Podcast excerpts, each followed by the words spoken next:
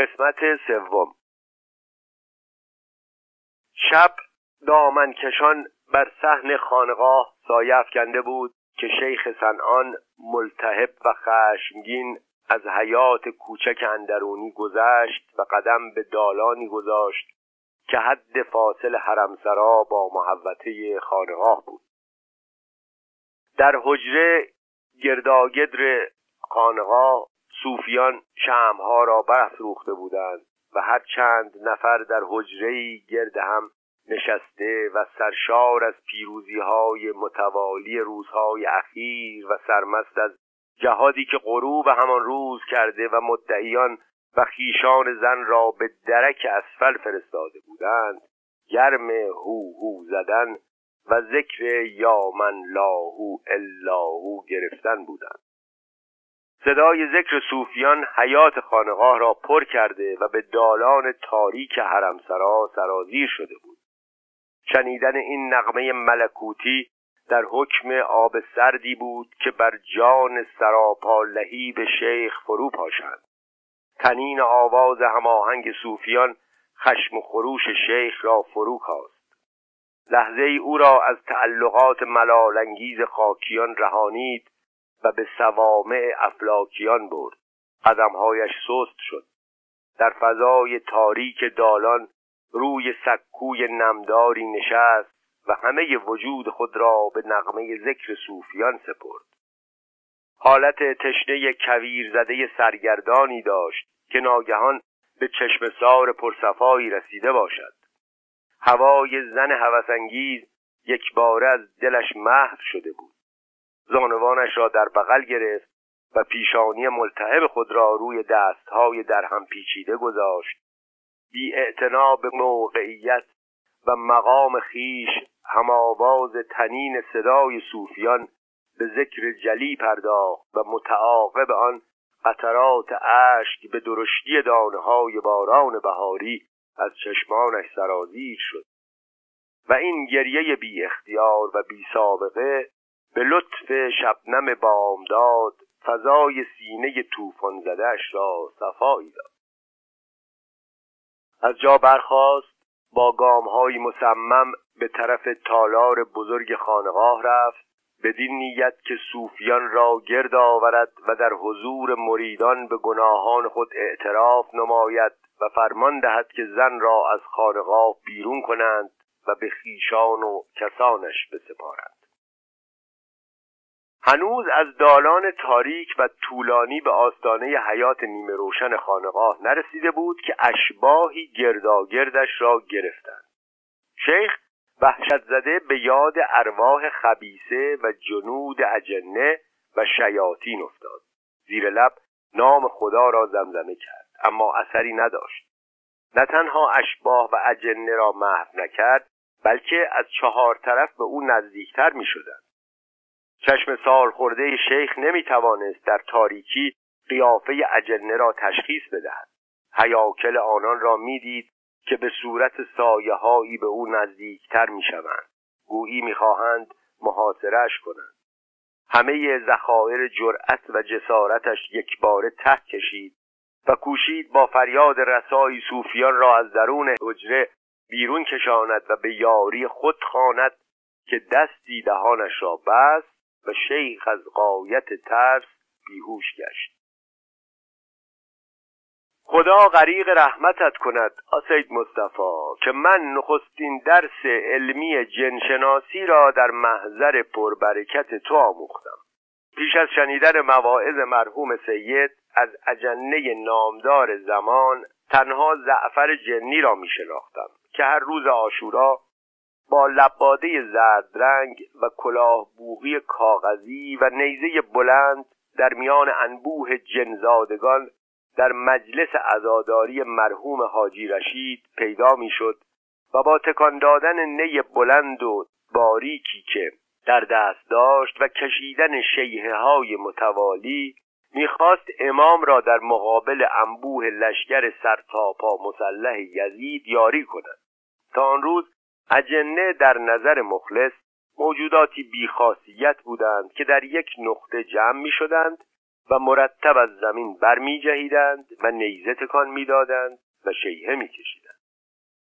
ذهن کودکانه و ناپخته من بی به رمز کار با اجنه بیبو و بیخاصیت دشمن شده بود. حتی شیر پشم پتریخته را بر آنان ترجیح می نهاد آخر شیر دست کم خدمتی انجام می‌داد روی نعش به خون آلوده تیراگین امام میافتاد میقرید با دهان گشادش تیرهای سه شعبه را بیرون می‌کشید و با دستهای درازش توی سرش میکوبید و کاه عذاب هوا میپاشید اما جنها فقط جیغ میکشیدند و یک قدم هم به طرف لشکر دشمن بر نمی داشتند. البته ذهن چون و چراگر مخلص به کار شیر هم ایرادکی داشت و حیران بود که این جناب شیر چرا اینقدر خر تشریف دارد. اگر پنجه هایش می‌تواند مشتی کاه از توبرهی که کنار دستش گذاشتند بردارد و به هوا بپاشد و سر و کله جماعت عزادار را کاه باران کند چرا پس تیرهای سه شعبه را با پنجه هایش بیرون نمی کشد و در این مورد به جای پنجه ها دهان صاحب مرده و دندانهای فرو ریختش را به کار می اندازد. باری یاد خاطرات کودکی را بگذاریم برای وقت دیگر و بپردازیم به منبر آسید مصطفی مرحوم سید چنان که گفتم من و دیگر نوجوانان سیرجانی را با مشخصات اجنه آشنا می کرد اسم بسیاری از آنان را برایمان فاش ساخت. دریغا که گذشت روزگار همه را از لوح خاطرم زدوده است. خواست هر جنی را به دقت شهر می‌داد. تفاوت جن مسلمان و جن کافر را به روشنی بیان می‌کرد. فرق جن نر و جن ماده را باز می گفت و دعای دفع هر نوع جنی را یادمان می‌داد. و پس از این همه مقدمات و شرح و بست ها وقتی که خوب خلایق را مشتاق می کرد که بدانند کدام دسته از اجنه گرد شیخ سنان را گرفته بودند و دست بر دهانش گذاشتند و پیرمرد را از ترس بیهوش کردند تازه سلواتی میطلبید و معما را حل می‌کرد. بدین مضمون که اشباه آن شب خانقاه اصلا جن نبودند. جماعت قلندران بودند که در پستوی دهلیز کمین کرده به انتظار خروج شیخ از هجلگاه بودند تا به حکم علقه مرید و مرادی خودشان به نوبت بازدیدی از اجلگاه و دیداری از عروس خانم بکنند. گروه قلندران وقتی که زمزمه ذکر و حق حق گریه شیخ را شنیده بودند پی برده بودند که ماجرا از چه قرار است و نقشه های خود را نقش براب دیده و به فکر جلوگیری از تقیان شیخ افتاده بودند. در اینجا مرحوم سید ابتدا یکایک قلندران صحنهگردان را با نام و نشانی کامل معرفی می‌کرد. با چنان دقت و اعتمادی که گویی خود از گروه آنان بوده است و سالها در گوشه خانقاه شیخ سنان بیتوته کرده و ذکر هو حق گفته است. دریغا که نه حافظه من یاری می کند و نه تنگنای زمان و حوصله کوچک خوانندگان اجازه می دهد به بازگفتن آن شرح و تفصیل ها بپردازم. خلاصه مقولات سید این که گروهی قلندران شیخ را به حجره خلوتی در حرمسرا بردند و به هوش آوردند و چون از نیت شیخ با خبر شدند به چارجویی برخواستند یکی از نیروی ایمان شیخ مدد گرفت که سرپرستی زن بیوه از وظایف خانقاه است.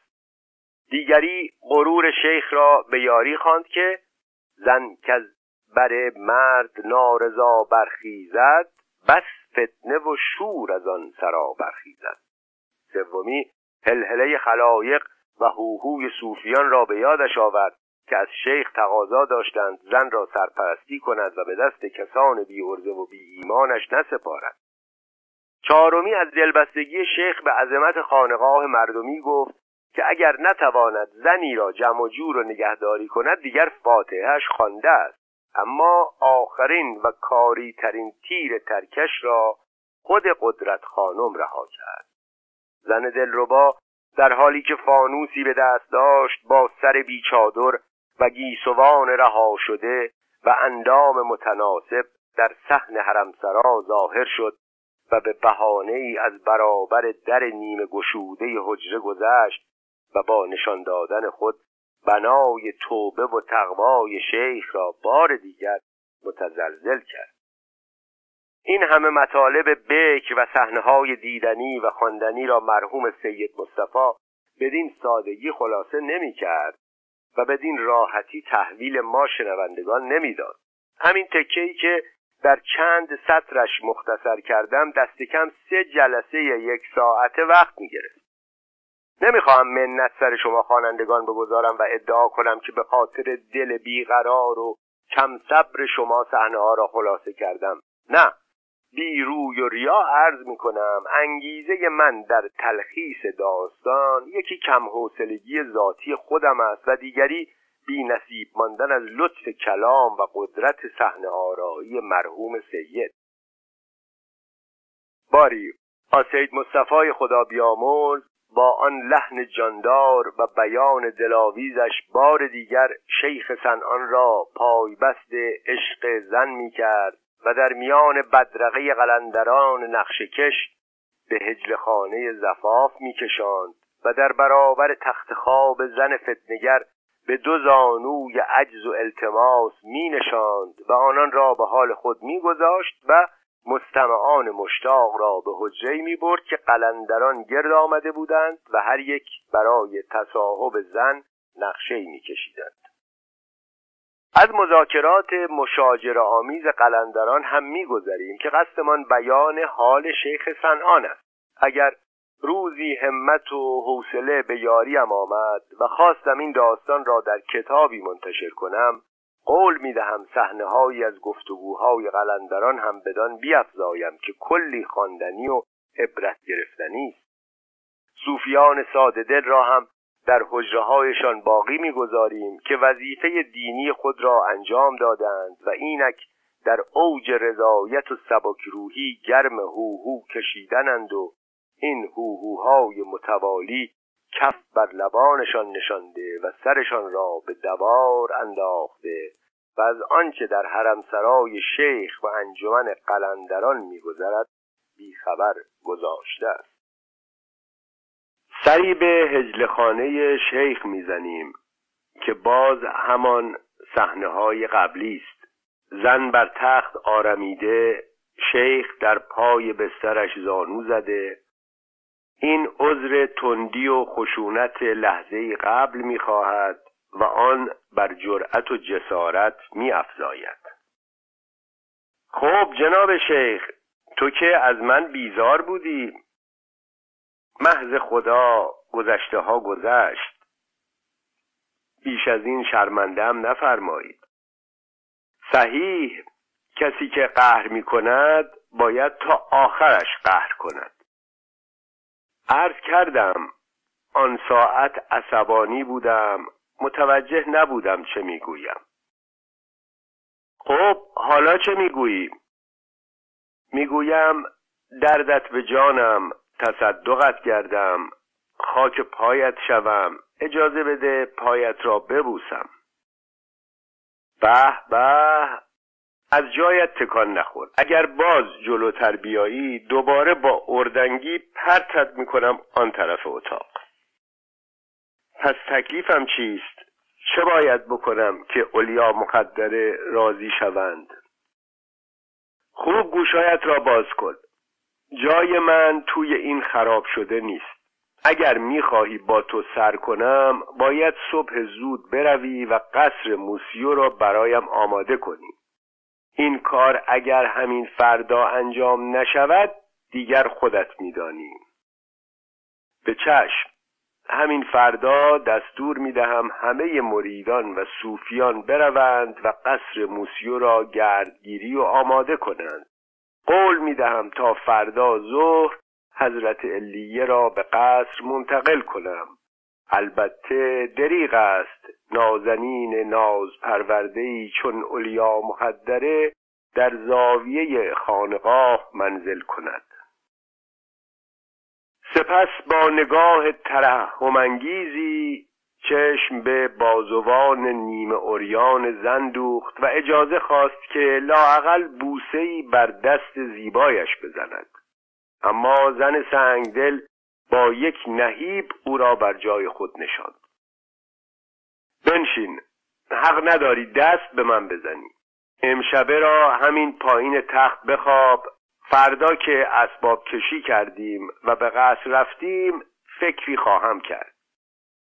این را گفت و توری نازک بدن نما را بر اندام دلربای خود کشید و به خواب خوش فرو رفت. شیخ سنان تمام شب بیدار نشست و سراپای معشوق را تماشا کرد اما جرأت نزدیک شدن به او نداشت. نزدیکی های سحر جنب و جوش صوفیان آغاز شد. گلبانگ معزن خانقاه نغمه ملکوتی الله اکبر در فضا پاشید. صوفیان با شتاب به تطهیر و وضوع پرداختند و به تالار خانقاه هجوم بردند تا به رسم هر روزه نماز بامدادی را به شیخ اقتدا کنند. اما اثری از شیخ سنان پیدا نبود. شیخ بیچاره در حالت بین خواب و بیداری صدای معزن را میشنید. آخرین رشته های در هم ریخته ایمان و عادت طبیعت شده سالیان میکوشیدند او را از پایین تخت زن برانگیزند و به صف نماز جماعت برند. اما ضعف پیری شب زندهداری خسته کننده و از همه بالاتر جذبه های قوی معشوق بر جا میخکوبش کرده بود. نمی توانست از جایش تکان بخورد که دیده از دیدار جانان برگرفتن مشکل است. مریدان از غیبت شیخ نگران شدند. تنی چند از صوفیان ساده لوح زمزمه اعتراض برداشتند که مبادا زن وسوسگر بلایی بر سر شیخ آورده باشد اما قلندران خانقاه با وظایف خود آشنا بودند. جماعت را دلداری دادند که شیخ همه شب به شکرانه پیروزی بر موسیوی کافر به نماز شب مشغول بوده است. دیگری از قلندران آب پاک و صافی روی دست جماعت ریخت که شیخ به شکرانه این توفیق به چله خانه نشسته است و دست کم تا چهل روز دیگر ملاقاتش میسر نیست. قلندر سومی که خود را خلیفه شیخ به شمار می آورد و عمری در کمین مسند ارشاد انتظار کشیده و خون دل خورده بود دعوی کرد که به فرمان شیخ مأمور برگزاری نماز جماعت شده است. صوفیان همصدا ذکر یاهو گرفتند و صفهای متراکم نماز را پشت سر قلندر تشکیل دادند. حرکات روزهای اخیر تشریفات پرزرق و برق عروسی شیخ شور و شتاب شیخ صد ساله در سودای وسال زن خشم و خشونت او در کشتار بیرحمانه خیشان عروس و از اینها بالاتر شکستن سنت چندین ساله خانقاه و بالاخره رفتار گمانانگیز و اشارات رمزآمیز قلندران معدودی از صوفیان را به تأمل واداشته بود. اما زهر چشمی که به اشارت قلندران جماعت مریدان از صوفی معترض گرفتند و در یک لحظه قطع قطعش کردند چنان اهل شک و تردید را به وحشت افکنده بود که احدی جرأت دم زدن نداشت. وانگهی تلاش قلندران برای تشکیل حلقه های ذکر جلی و موج لاینقطع هوهویی که در و دیوار خانقاه را به لرزه می آورد مجال تفکر و تأملی برای کسی باقی نگذاشته بود. خلیفه شیخ به جای پیر طریقت نماز بامدادی را برگزار کرد و در تعقیب نماز به خلاف شیوه معهود شیخ که دعایی می‌خواند و ذکری می‌گرفت و صوفیان را مرخص می‌کرد تا در شهر بپلکند و با کشکولهای پر به خانقاه بازگردند خلیفه دوزانو بر تخت پوست ارشاد قرار گرفت و جماعت صوفیان را امر به نشستن و سکوت کرد. سپس به ایراد خطابه قرایی پرداخت بدین مضمون که حرمت هر زیارتگاهی با متولیان است و حیثیت و اعتبار خانقاه بسته به خلوص عقیدت و ایمان بیچون و چرای درویشان. آنگاه اشارتی کرد به اهمیتی که خانقاه شیخ سنان در روزهای اخیر به دست آورده است. و چشم توجه و نظر حرمت همه مردم ولایت را به خود جلب کرده است و تأکیدی فرموده در این نکته که این اهمیت و حرمت محصول مستقیم مقام ملکوتی و معنوی حضرت شیخ است که مستقیما با درگاه اهدیت رابطه دارد و هرچه بگوید الهام غیبی است و هرچه بکند تقدیر لاریبی. این وظیفه طریقتی صوفیان است که در برابر فرمان پیر نه تنها لب به چون و چرا نگشایند بلکه اندک تردیدی هم ولو برای لحظه کوتاه در خاطر راه ندهند که اگر جز این کنند دنیا و آخرت را یک جا باختند و آتش غضب الهی دامنگیر جانشان خواهد شد. و از فراز پل باریک سرات سره به درکات جهنم سقوط خواهند کرد و سر و کارشان با مالک عذاب و اجدهای هفتاد سر و آتش سوزان خواهد بود.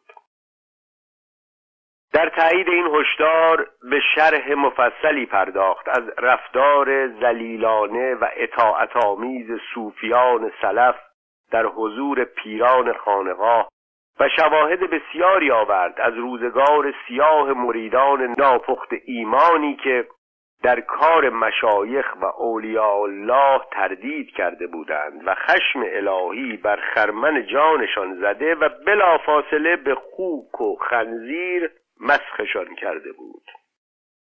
سپس انان سخن را به شرح زندگی مشایخی گرداند که به مرحله فنا رسیده و در حق مستحلک شدهاند و اغلب برای امتحان ایمان مریدان به اعمالی مبادرت ورزیدند که ظاهرا خلاف عرف و شرع و عقل می نموده است. اما همه آن خوارق اعمال مبتنی بر حکمتی بوده است. در تایید این مقوله نیز شواهد بسیاری از مشایخ نامور گذشته نقل کرد که جای تردیدی باقی نماند. به زندگی پیری اشارت کرد که نخستین بار بانگ انالحق سر داده بود. از سخنان شیخی گفت که با دعوی سبحان ما اعظم شعنی کوته نظران را به اعجاب آورده بود.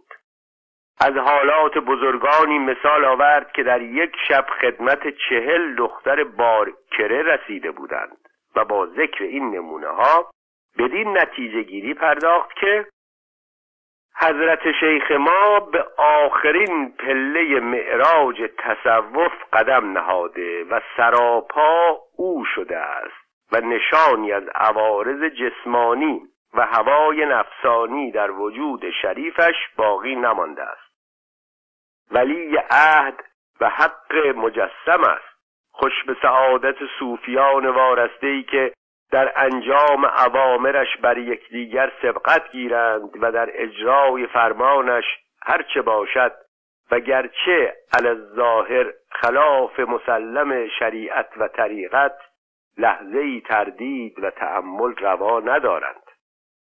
ای جماعت اهل حق و طریقت اینک درهای بهشت گشاده است و جامهای شراب کوسر آماده.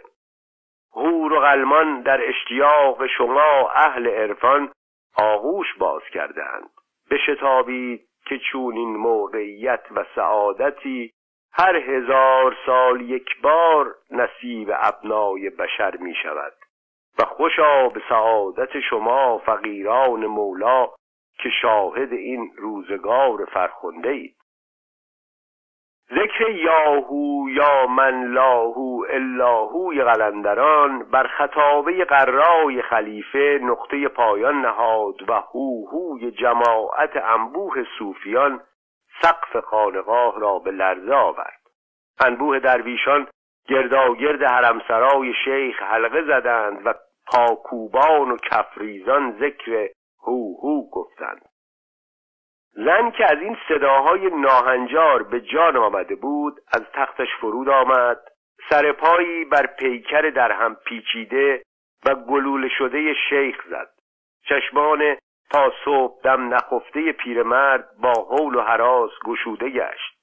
معشوقه را بالای سر خود دید. با شتاب خود را جمع جور کرد.